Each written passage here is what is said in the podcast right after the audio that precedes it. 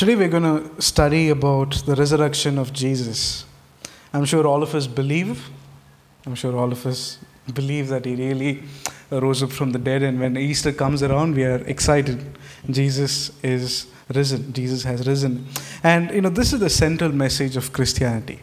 Paul says, if Christ has didn't rise from the dead, then our preaching is vain, our ministry is vain, the beatings we get are in vain, everything we do in vain. So, Christianity revolves around this one huge subject that is resurrection. That is resurrection. And so, we get, today we're going to look at it from a very apologetic perspective and understand how do we give an answer when somebody asks or somebody says if resurrection didn't even happen. We're going to look at some historical facts behind resurrection. And, you know, as I was studying through it, I was looking, going through the material, I realized it's better to split it into two sessions and do it than, you know, pack everything in one. Uh, because, you know, before I used to pack a lot in one session and I found it, though people learned, they didn't process it well because it was too much in one uh, sitting. So it's better to give a little reflect on that and then we can talk about it in the next session. So let's get into it quickly. Uh, let's jump into the study for today. So, whenever skeptics talk about the resurrection, in general, there are some things that they don't deny. Whenever people who doubt the resurrection, there, are some things that they don't deny. There is Jesus was crucified and buried. That's one fact that they don't deny. The second fact they don't deny is that after three days, his body was not in the tomb. Okay, this is a fact that even skeptics don't deny. And also, another fact that they don't deny is that there were reported appearances of Jesus over 40 days to believers and non believers. So, this is another fact that they don't deny. And so, also, another fact is that their lives were transformed and those who saw him proclaimed Christ until death. One main example, one prime example is Thomas. Now, Thomas is a big deal in India because we know he came to India and he did the work here and died in, in, in Chennai.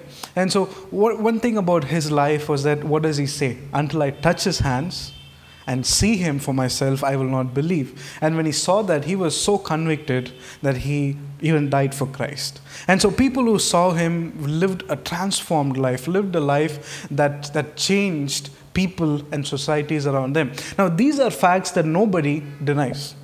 Even people who doubt the resurrection do not deny. What they dispute is how the resurrection might have happened. Okay? We have to understand what they don't agree with and what they agree with. What they don't really agree or what they try to dispute is how the resurrection happened. Okay? Now let me present a couple of their arguments. One of their first arguments is that Jesus didn't die. One of their first arguments is that Jesus didn't die, but rather those who were conducting his execution believed that he was dead. That was their argument. They say, oh, Jesus didn't die, but those who were doing his crucifixion, who were, you know, beating him, they believed that he was dead. But in actual, he was not dead. This is one of those arguments. And what they also go on to say is that sometimes after the tomb, sometime after the tomb, when he was placed, he comes out and leaves the place. So their argument is Jesus didn't die, but, they were pla- but he was placed in the tomb, and after he was placed in the tomb, he somehow comes out and goes on to see his disciple. So, what is their point here? Resurrection didn't happen. So, you see what they agree. They agree, okay, Jesus met people after his death. But what they don't agree is Jesus did not rise from the dead. If, if you look at if you look at uh, resurrection, it's a very unique doctrine, not found anywhere. It's historically proven, reliable. No other walk of faith has this. And this is one of the powerful truths about Christianity that has been changing people even today. So people will always attack resurrection. And our responsibility is to give an answer. Give an answer. So their argument is Jesus didn't die, but those who crucified believed he was dead, and when he was put in the tomb, he somehow came out and appeared. Okay, how do we answer that? How do we answer this? Let me give you a couple of points and then we can discuss. Now, for people who claim that Jesus didn't die, but those who were conducting his execution believed he was dead, there were many points you can present from history to say that that is a bad argument or that's a false statement. Okay? Now, if you look at the one of the first point is this. The New Testament specifically records that Jesus was beaten and scourged before his crucifixion. Jesus was beaten and he was let's say he was beaten badly, black and blue he was disfigured. People who saw him could not identify him. It was that bad that he was beaten. And according to the Roman method of crucifixion, this was a procedure. So the Bible says he was beaten. According to the Roman procedure of crucifixion, this is one of the ways which caused death of the condemned persons even before they reached the cross. Even before they reached the cross. So the kind of beatings that Jesus got should have killed him before even he reached the cross. That's the kind of beatings that Romans would historically do. That's, that's the kind of punishment. And so if you read Matthew chapter 7, 37, verse 32, can somebody turn to that? Matthew 37, 32. Matthew 37, 32. What does it say? 37? Sorry, 27. There's no 37 in Matthew. 2732. Uh huh. Mm-hmm.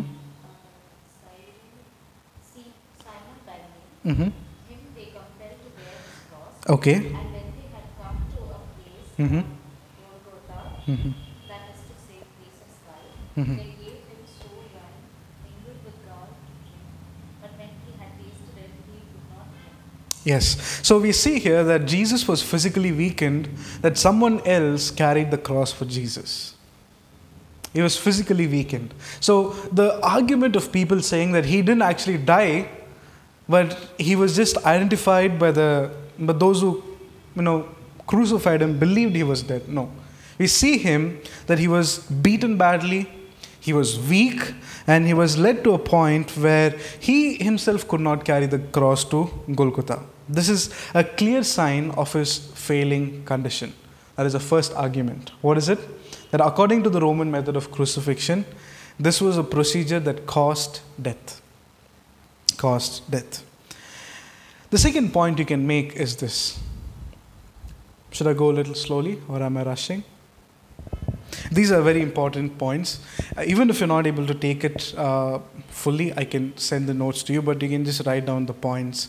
Uh, uh you know, as I was preparing this, I was thinking to myself, somebody should take this and teach in your hostel like one of you should take this material i can i can send it to you and teach in your hostel about the resurrection of jesus uh, because it was not just a simple event but an event that changed the entire humankind okay so let's look at this second the romans were experts at carrying out crucifixion if somebody comes and tells you, you know jesus didn't die but he just you know people who executed him thought he was dead we have to tell them listen romans were experts at crucifixion who were they?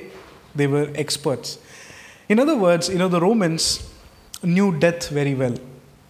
In fact, a soldier was held accountable if the victim whom they crucified did not die. Okay?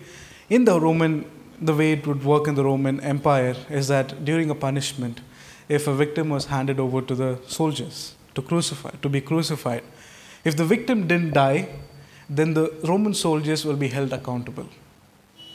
So, what the Roman soldiers would do is that they would make sure that the victim died by all means. So, we're talking about uh, arguments against resurrection.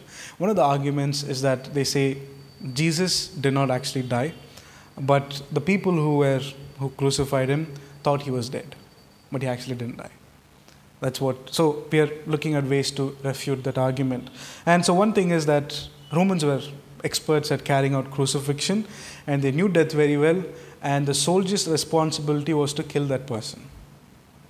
If they didn't die, it will fall on the soldiers themselves. They have to make sure that the victim is dead. Okay, so you so you see how this argument works against these false theories about crucifixion. Okay. The third point is this. Turn with me to John chapter 19, verse 33 to 35.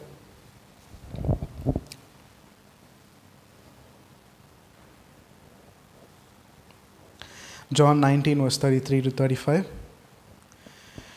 We see here that, uh, that a spear was thrust on the side of Jesus on Jesus' side, close to his rib. And what, what comes out? Water. John chapter 19, verse 33 to 35. Can somebody read that passage?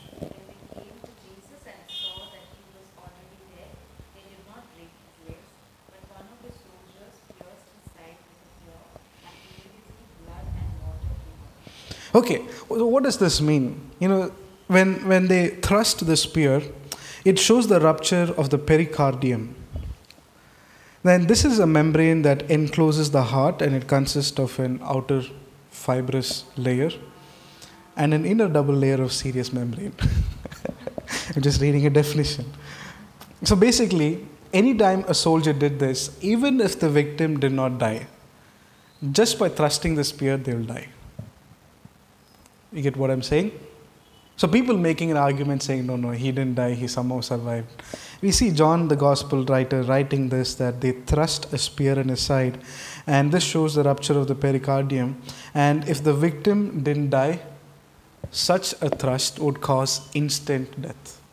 Instant death. Okay, so what does it say? We look at history, clearly establishes the fact that Jesus truly died. It's not like people thought he died and he somehow escaped and came, but he truly died on the cross. How many points have I shared so far? Three.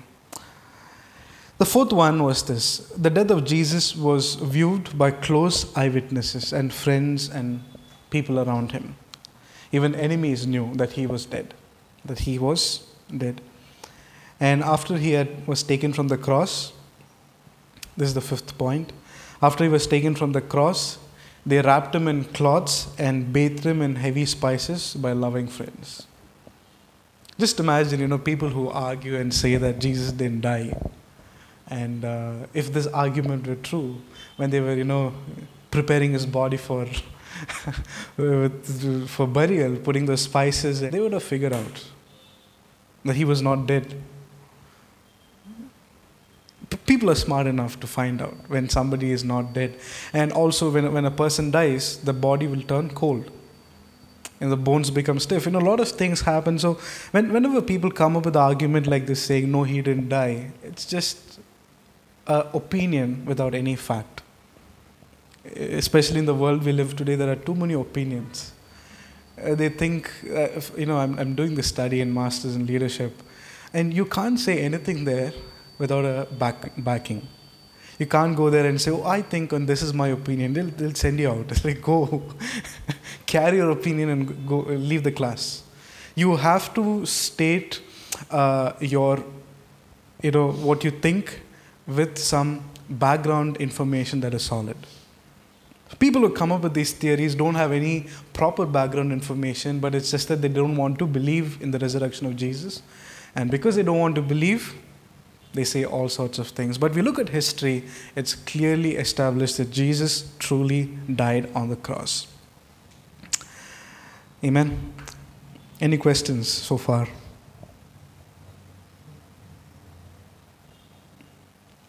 Okay.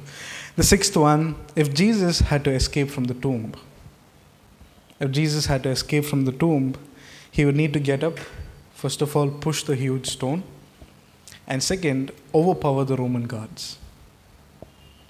And then uh, overpower the Roman guards and then appear to his followers.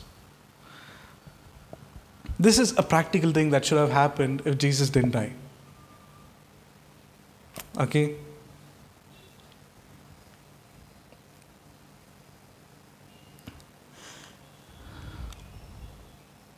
But all this never happened we see rather the Roman guards were given money to stay quiet. Like, don't tell anybody about what actually happened, but tell everybody that disciples stole the body of Jesus.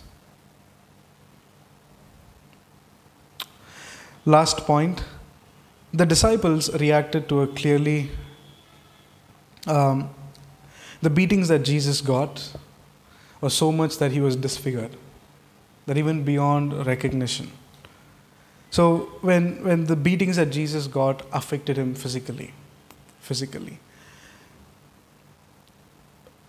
And when, when Jesus comes back to life, what does Thomas say? Until I see him, until I touch him, I won't believe him. And, and we see that Jesus shows his palm and says, Put your hand in the, where, in the places where the nails were. We see that it, you know, death really happened. It's not something that was just a story that is made up, but death really happened on the cross. Now, if you look at this argument where it says Jesus didn't really die, what this is doing is if this argument were true, it presents Jesus as a moral failure. He taught one thing and he did another thing. If, if this argument was true, true, then it will paint Jesus as the one who is not just a liar, but much worse than a liar not only Jesus would have deliberately deceived his disciples, but you know, think of all the suffering that disciples went through just because they believed in him, that he is the Messiah, that he rose up from the dead. All of this would have been rubbish. But you see, everything that Jesus did was true. He died and then he truly rose again. So when people make such arguments, we can give facts from history to say that Jesus truly died. Any questions? Have you ever been in a place where people argued against the resurrection and so far? In college, I had to present a paper. There was a philosopher on whom I was researching called Vengal, Vengal Chakkarai. He's a Hindu philosopher. And he said Jesus didn't really die. That was his argument. And uh, if you ever go to a seminary, this is one of those biggest things that you will learn uh, and this is something that, uh, that you will encounter one day if you haven't so far. And this is one of the most convincing truths of the Bible. Truths of the Bible. People who say, "Oh, Bible is just a legendary," you know, the, the resurrection of Jesus was just a legend, was just a myth. You can tell them, "See, it's this is how the Romans did it, and this is what really happened." And there are so many proofs and so many evidences which we can produce to say that Jesus truly died and rose up from the dead. Okay, so this is one argument. Another argument is this. Are you with me? Is this interesting? Another argument is this. The most po- this and this is the most popular argument. The disciples of Jesus didn't really see Jesus, but they were hallucinating. They just had an experience as if he was there, but in reality, he was not there. Okay? I, uh, when I said this word hallucinating, I was reminded of my friend from Bangalore.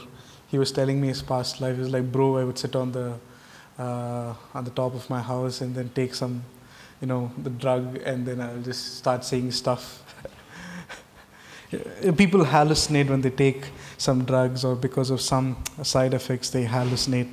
And this is one of those arguments where it says that the disciples of Jesus hallucinated.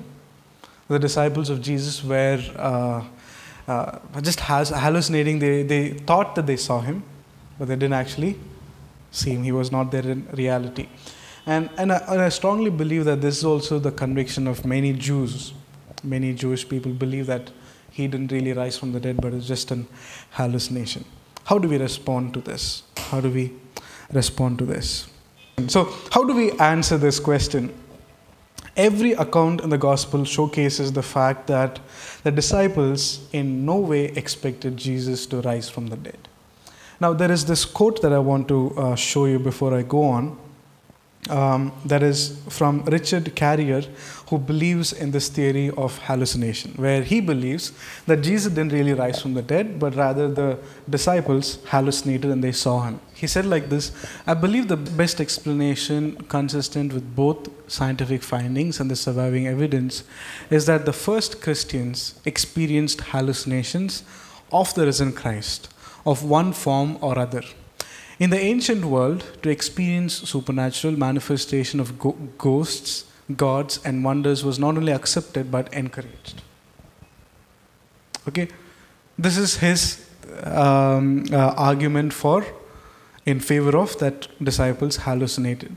There's something about hallucination or uh, thing like this is that people who hallucinate or do such things, it, they do things that lead up to that moment.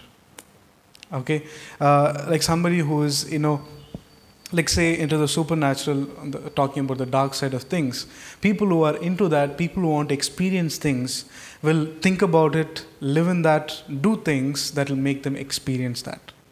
But you look at the disciples of jesus first of all they no way in no way the, the, the idea of resurrection didn't really hit them until jesus resurrected from the dead.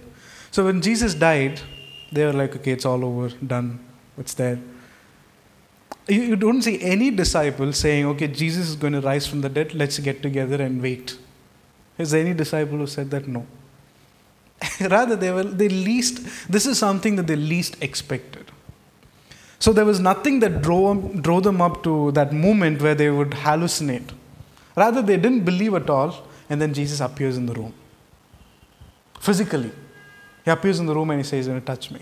He appears to them physically. In other words, they least expected Jesus to do something like this. They were not even thinking of it. And so there is no clue of hallucination of any kind here in this story.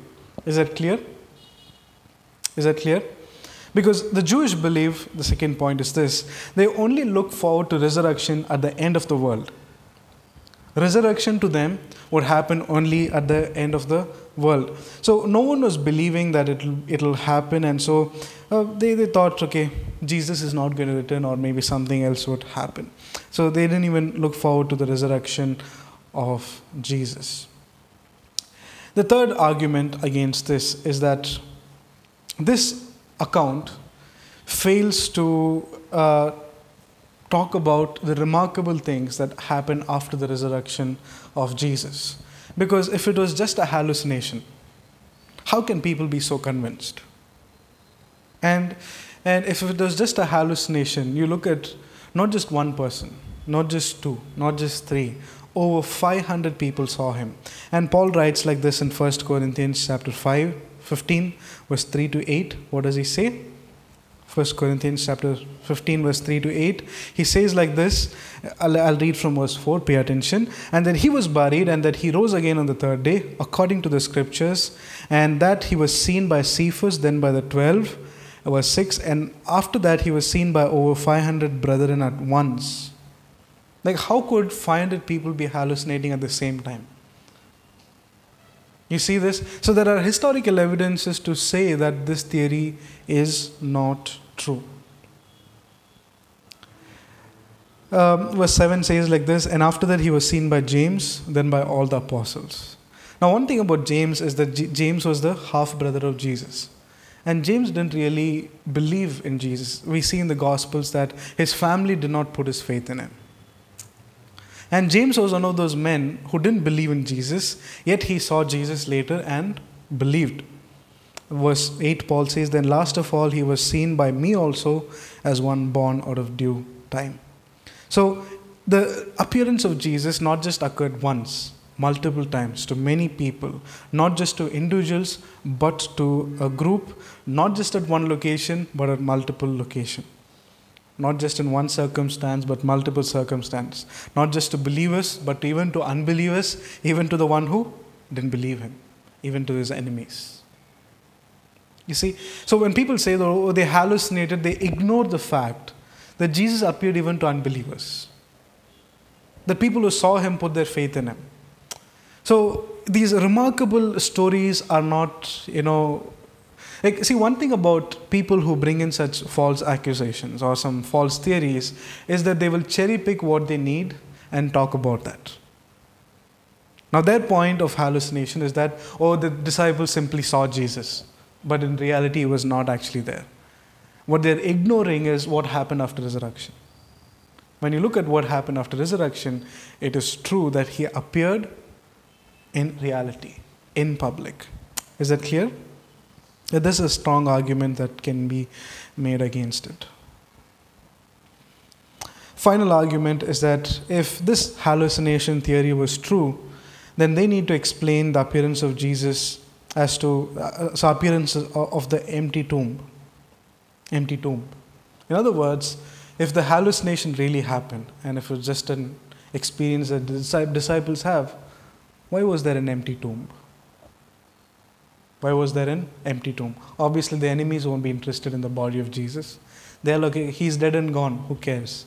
Even the disciples of Jesus, if they had an hallucination, wouldn't be bothered. But you see, the empty tomb is there even till today. It stands as a big proof for resurrection, and this is something not everybody can deny. It is there and it is empty. The tomb is empty.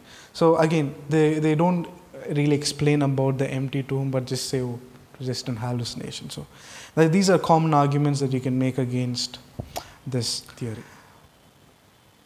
It's, it's very important, I believe, to study from this perspective.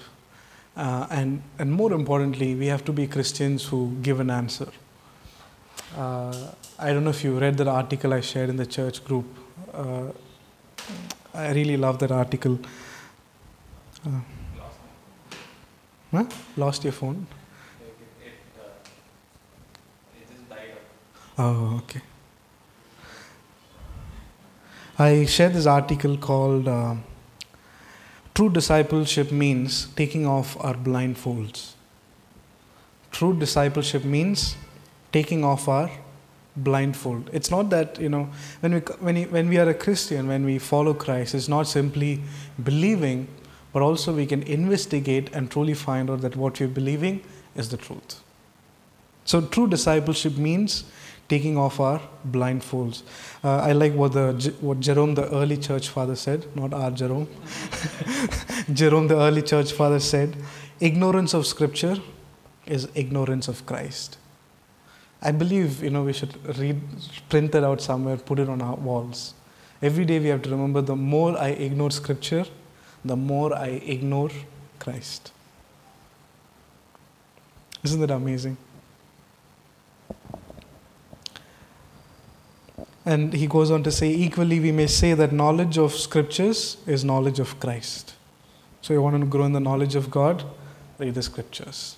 And true discipleship means taking off our blindfolds, not simply believing, but knowing what we believe. And I pray that we will be Christians who will reason our faith, not just simply give plain answers. Oh, Jesus rose from the dead. Oh, if you don't believe, I'll pray for you. No, sometimes don't pray, just reason with them. Sit and talk to them about scriptures. Give them factual evidences. Give them supporting evidences. Give them historical proofs. Tell them and present the gospel to them in that way, and they will accept. Okay? We have to be, we have to be Christians who are sharp in our knowledge of Christ. To really do the work. Amen. I, I really, I was enjoying studying and preparing the subject. Uh, I'll talk about it more in the next session. Any questions so far? Okay. I'll end with a word of prayer. Father, we want to thank you for who you are in our midst and thank you for helping us understand these amazing facts about resurrection, about your work for us, O oh Lord, and we know it is true, historically true, and it's proven by different sources, a lot. And Father, we know that all that you've done is true and that you desire for us to search out, find out what, it, what the truth is, and follow it. And Lord, even as we live life on this earth, we pray that you would help us live in a way that will always be pleasing to you. Help us to give an answer for questions that we will receive about our faith. Help us to believe in what you have said for our lives, O Master. Thank you for what you've done. Thank you for what you're going to do in the coming days. In Jesus' name we pray. Amen. Amen. God bless you.